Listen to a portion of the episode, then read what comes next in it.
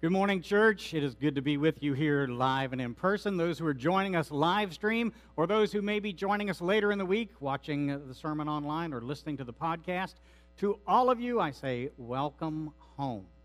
I'm Scott Blount, the Associate Minister here at VCC, and we are smack dab in the middle of a three week series called The Art of Neighboring.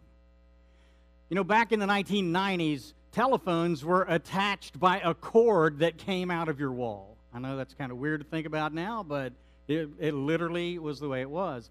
And in the 90s, there came very popular into use uh, with all of us in, you know, in the home setting, uh, this thing that was called the answering machine. Now, the answering machine is the predecessor for the voicemail that our current generation ignores these days on their phones. All right? But in the 90s, when they first came out, it was all the rage. Everybody wanted to have a, a, a voice uh, mail machine, an answering machine. Now, I was in student ministry at the time, so I couldn't get by with just a boring outgoing message. So we would create different funny and goofy messages and then just on a random basis change them. Uh, there was no set schedule because you never knew what was going to happen when you called our house. And we literally had people who called our house hoping to get the answering machine to find out what the latest outgoing message was. Now, I don't remember most of those messages, but there is one that sticks out in my mind. Maybe it's because we had our sweet little uh, daughter, Emily, record that in her elementary school Eastern Kentucky twang. Or maybe it's because it just really was the truth.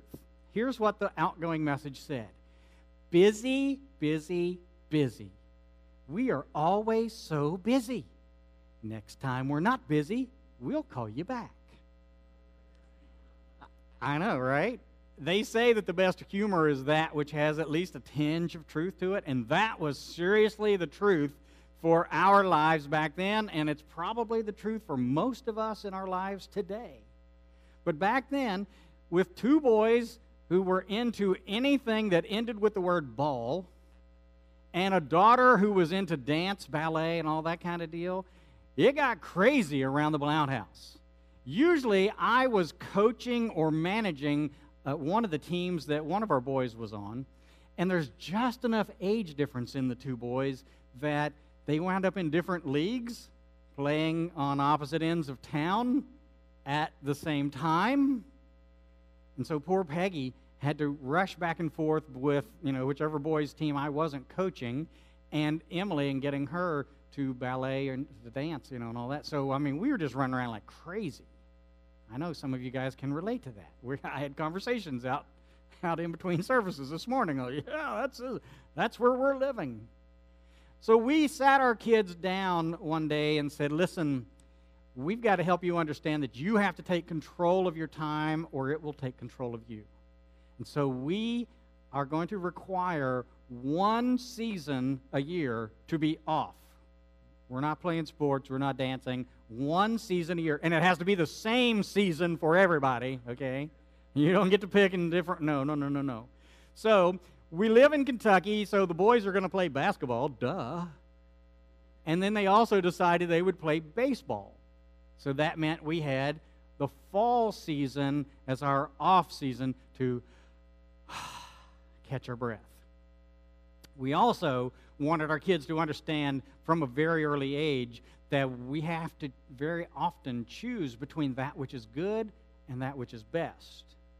And for us, for our family, our priority as to that which was best included church activities. So it was not uncommon at all for the boys and I to be on the ball field uh, up until 6:50 p.m. on Wednesday, because we had youth group at seven o'clock, and it's a five-minute drive from the ball field to the church. And because I was on staff at the church, they kind of expected me to be there for youth group. So it was not at all uncommon. 6:50 p.m. If we're in the middle of a game, timeout, pull my son off the field, put a replacement in, See you later, and we're out of there. If we're practicing, hey, all right, let's go. 650, we're gone. And we would go to youth group in our ball uniforms or, you know, whatever. Because we wanted our kids to understand that often you have to choose between that which is good and that which is best. But we are all so busy. aren't we? We overschedule ourselves. We're all too busy, and it's our own fault because we schedule it that way. You ever notice that if it's not on the calendar, it probably isn't going to happen? After Peggy and I had lived here for a few years in Vero Beach and had gotten over the, oh, we live in a beach town, we can go every day kind of phase, people told us we'd get over that, and we're like, no, no, no, no. Yeah, we did. We got to the point where we scheduled Saturday morning at 9 a.m. Round Island Beach. That was on our calendars. And every Saturday morning, we would go, take our chairs, set them up. Uh, Round Island is the furthest beach south in Indian River County. It's a public beach, it's a county operated beach with lifeguards. And we'd set our chairs up, take a little nap, read a book, get up, take a walk, come back, you know, do our thing, stay about 90 minutes. It was so relaxing. And there were times when we literally were the only people on the beach, except for the lifeguard. I mean, it was like having our own private guarded beach. It was awesome. And we needed that time just to go, ah. Now, because of some medical situations that we've gone through over the last several years, we haven't been to Round Island Beach in a while. Walking on the sand has not been a thing that could happen. However, last year we bought brand new beach chairs. And there they are, right there on the screen. All right? Because the medical situations are about to work themselves out, and we will soon be putting back on our calendar Saturday morning, 9 a.m., Round Island Beach. You can come and join us if you want, although then we won't be the only ones on the beach. Okay? We're all too busy. How do we get that way? What, what in the world is going on that we just got out of control with our time and we're just running around like chickens with our heads cut off all the time? Because you know, it wasn't always that way. In fact, historians point to the year 1370 as the turning point in the West's relationship with time. That was the year that the first public clock tower was put up in the square in Cologne, Germany. Here it is. Until then, you couldn't go down the street and see a clock anywhere. People's relationship with time was a much more natural kind of relationship. It was based on the rotation of the earth on its axis and the seasons of the year. I mean, days in the summer were long and busy, and days in the winter were shorter and slower. And we were a much more rested people. We went to bed when the sun went down, we got up when the sun came up. It was great. Let's fast forward four centuries, five centuries. I'll get my math here in a minute to 1879. Thomas Edison, you know what he invented, right? The light bulb. The light bulb enabled us to stay up after the sun went down and have light. And not just a little candle flickering, but we could light up everything like it was daylight. Do you know before 1879, the average number of hours uh, a person got for sleep at night was 11? 11, yeah. Some of us are going, I don't get 11 hours of sleep a week. The median number of hours an American sleeps today is about seven. Is it any wonder that we're so exhausted all the time? I mean, who has time to stop and smell those proverbial roses anyway? And we even have time saving devices. We've got more time saving devices in this generation than in any generation in the history of the planet. And yet, we still find ourselves rushing around. We just don't have time to get everything done. Can you imagine 20 years ago if somebody had come to you and said, you know, in the future, you're going to be able to be riding in a car and make a phone call? Now, notice I said riding in a car, not driving. You, you could be riding in a car, make a phone call. Or you could be riding in a car, make a phone call, and send an email at the same time. Or you could be riding in a car and have a video chat with family or friends on your phone. 20 years ago, we would not have been able to conceive that. 20 years ago, if somebody said, hey, we're going to invent this machine, it's going to allow you to record your favorite TV shows, you can fast forward through the commercials, and you don't even have to have one of those bulky VHS tapes that you're sticking in there and it's always getting jammed in the machine and then you don't have it anyway. No. 20 years ago, we didn't think about that. 20 years ago, we didn't think about the fact that you can sit down in front of your computer and have a meeting literally with people all over the world while you're sitting in your home or in your office you don't have to travel anymore for meetings. 20 years ago? Nah, there's absolutely no way that we would have thought about that. And yet, they're there. But we're still busy, busy, busy. New tools, same choices, same kind of choices that people have been making from the beginning of time, and certainly uh, choices that were having to be made in Jesus' day. Maybe you've heard the story of the sisters Martha and Mary. I'm going to check out their story with you this morning. It's uh, in Luke chapter 10, and we're going to begin in verse 38 because Martha was someone who got busy with some good things, but she lost proper focus. Check it out, starting in verse 38. Jesus and the disciples continued on their way to Jerusalem. They came to a certain village where a woman named Martha welcomed him into her home. Her sister Mary sat at the Lord's feet, listening to what he taught. But Martha was distracted by the big dinner she was preparing. She came to Jesus and said, Lord, doesn't it seem unfair to you that my sister just sits here while I do all the work? Tell her to come and help me. But the Lord said to her, My dear Martha, you are worried and upset over all these details. There is only one thing worth being concerned about. Mary has discovered it, and it will not be taken away from her.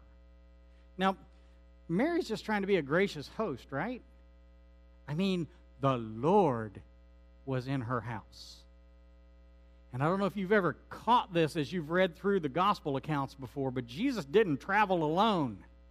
There was a party at her house.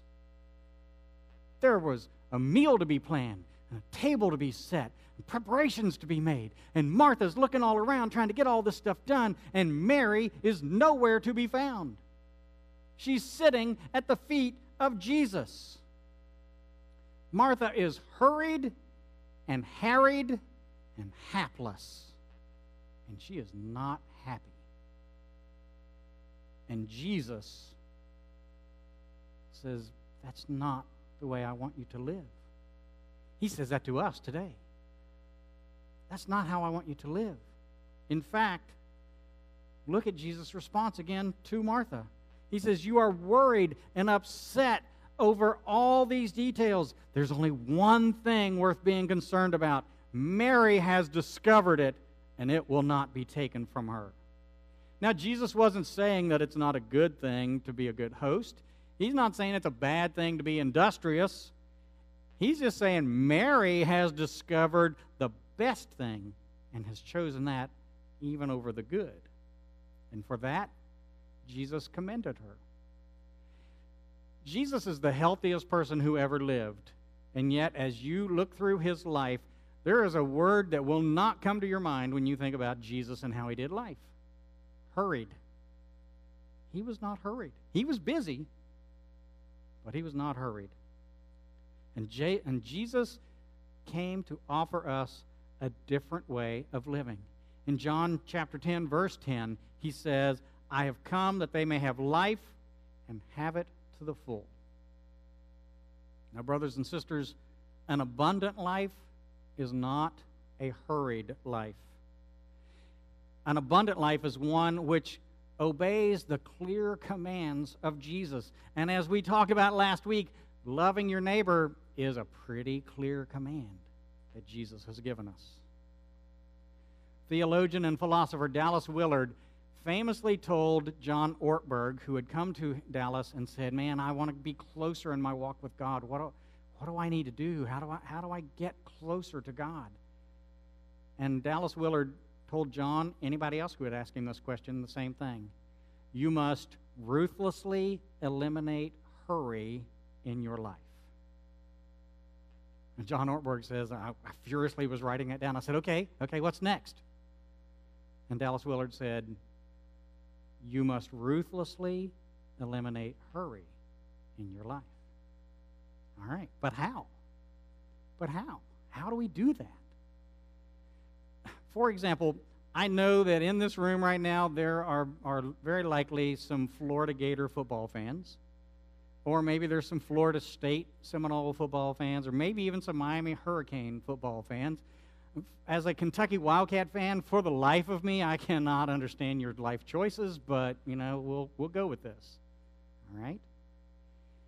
Whatever your team is, you will make time to make sure that you get to see them play their football game. Now, maybe it'll be on TV, but for the really hardcore fanatics, it, you're going to go and see it in person.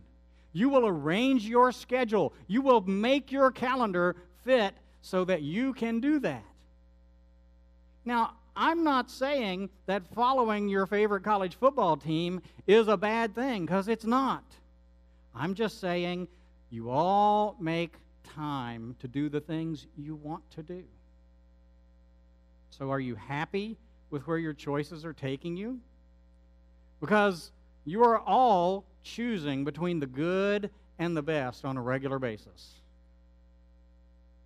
They're leading you somewhere, those choices. You can make time to love your neighbors. The question is, will you? Take control of your time. Don't let time control you. You're a far more loving person when you do so. You must bring balance back to your schedule. Now, if our lives are out of balance and we don't have the time to get to know the people who live right next door to us, then the solution is clear. We've got to eliminate some non essentials in our lives. Eliminate some non essentials. I got three points that will help us kind of come to a little more healthy balance in, in how we're living our lives. The first one is make the main thing the main thing. Secondly, eliminate time stealers. And thirdly, be interruptible. Now, making the main thing the main thing, I mean, that's, that's one of those duh for us, okay? As followers of Christ, making the main thing the main thing is that would include our daily time of devotional reading and prayer with God. That has to be a priority, period. I would also say that being together in a corporate session of worship on the Lord's Day should be a priority in our lives. That's just what should happen. We say here at VCC, love God, love people, serve others. The love God part, that's, that's spending that time with God, one on one and in a corporate setting. Secondly, eliminate the time stealers. Now, this one is just really too easy to pick on, all right? So I'm just going to step on all of our toes. I'm going to quit preaching and go to meddling right now. Uh, you have been warned the number one time stealer for us in the United States of America right now are screens. It might be the television, might be a movie theater, it might be our phones, our tablets, video games, whatever it is, man. They they will suck the time right away. They'll suck it right out of our lives. Just over this past week, I personally personally decided that, I'm, that I took the Facebook app off of my phone because I was spending way too much time on there. So it's gone from my phone. That's not that I'm not ever on Facebook. I just have to be more intentional about when that's going to happen now. It's not at all uncommon to hear people say, Yeah, man, I sat down to watch a couple of episodes of fill in the blank with your favorite show on Netflix, and uh, the next thing I know, I looked around 12 hours later and there was nobody else around. I don't. Uh, okay? We all have time stealers in our lives, whatever it might be. Eliminate it, or at least drastically reduce it. And then, thirdly, this notion of being interruptible that means that you are are putting into your schedule the opportunity to be inconvenienced. And it's okay. And it's okay. When we create margins in our calendar that allow us and accept the interruptions of others, we'll find that we're living at a, at a much nicer pace in life. Take control of your time. Don't allow time to control you. It's vital to step back and ask ourselves are we living at a pace that allows us to be available to our neighbors? Or are we just letting busy, busy, busy run our lives? Writer, podcaster, and founder of Design Matters, Debbie Millman, has this to say about busy. I want to read this for you. Busy is a decision. Here's why. Of the many excuses people use to rationalize why they can't do something, the excuse, I am too busy, is not only the most inauthentic, it's also the laziest. I don't believe in too busy. Like I said, busy is a decision. We do the things we want to do, period. If we say we are too busy, it is shorthand for not important enough. It means you would rather be doing something else that you consider more important. If we use busy as an excuse for not doing something, what we are really, really saying is that it's not a priority. Simply put, you don't find the time to do something, you make the time to do things. Make the time to do the things you want to do, and then do them. In his book, The Ruthless Elimination of Hurry, John Mark Comer puts it this way Jesus set love as the highest value in the kingdom's economy. When asked what the greatest commandment in all of Scripture was, he responded, Love the Lord your God with all your heart, soul, and strength. But he refused to stop at that one command. He added another love your neighbor as yourself. But love is painfully time consuming. All parents know this, as do all lovers and most long term friends. There's no shortcuts, no killer app. We make time for that which is important to us. Will we make time for that which is important to Jesus? If so, we have learned how to focus properly, how to say no to some good things so that we can work on the best. We make time for that which is important to us. Will we make time for that which is important to Jesus? Hmm. You know, we're only going to be good at a couple of things in life. So, you think maybe it's a good idea to make sure the thing that is most important to Jesus is one of those? Last year, we got some Valentine's Mylar balloons at the Dollar Tree. And we punched out little hearts, just like this. And on the little hearts, it simply said, We love being your neighbors, Scott and Peggy Blount. And I got up early on Valentine's morning and went around to our immediate neighbors and attached these balloons either to their front door knob or my neighbor across the street, I put it on his uh, truck door handle so they would be able to see them we just simply said, we love being your neighbors. This year, we're going to step up our game just a little bit. They're going to get balloons again. Hope none of them are watching. It'll ruin the surprise, right? But they're going to get balloons again and with a little heart that says, We love being your neighbors. And on the back, we're going to invite them to come to our house in a couple of weeks for a cookout. We're just going to grill burgers and dogs and just hang out. I have no idea if any of them will accept the invitation, but we're going to offer the invitation. After the last service, Elaine Deal came up to me, gave me this little baggie. This little baggie has a personalized note. She wrote one of these for all of her neighbors. Little personalized note. It's got a little business card of hers in there. It's got a little Valentine's kind of thing in it. It has a couple of Hershey's Kisses and a thing of chapstick. And I think that's awesome. And she's given that to all of her neighbors. So, you know, there are people who are, who are doing this. There are people who are doing this. They're stepping their game up way above anything that I've thought of yet.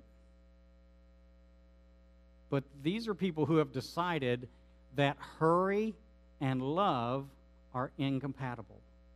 Hurry and love are incompatible.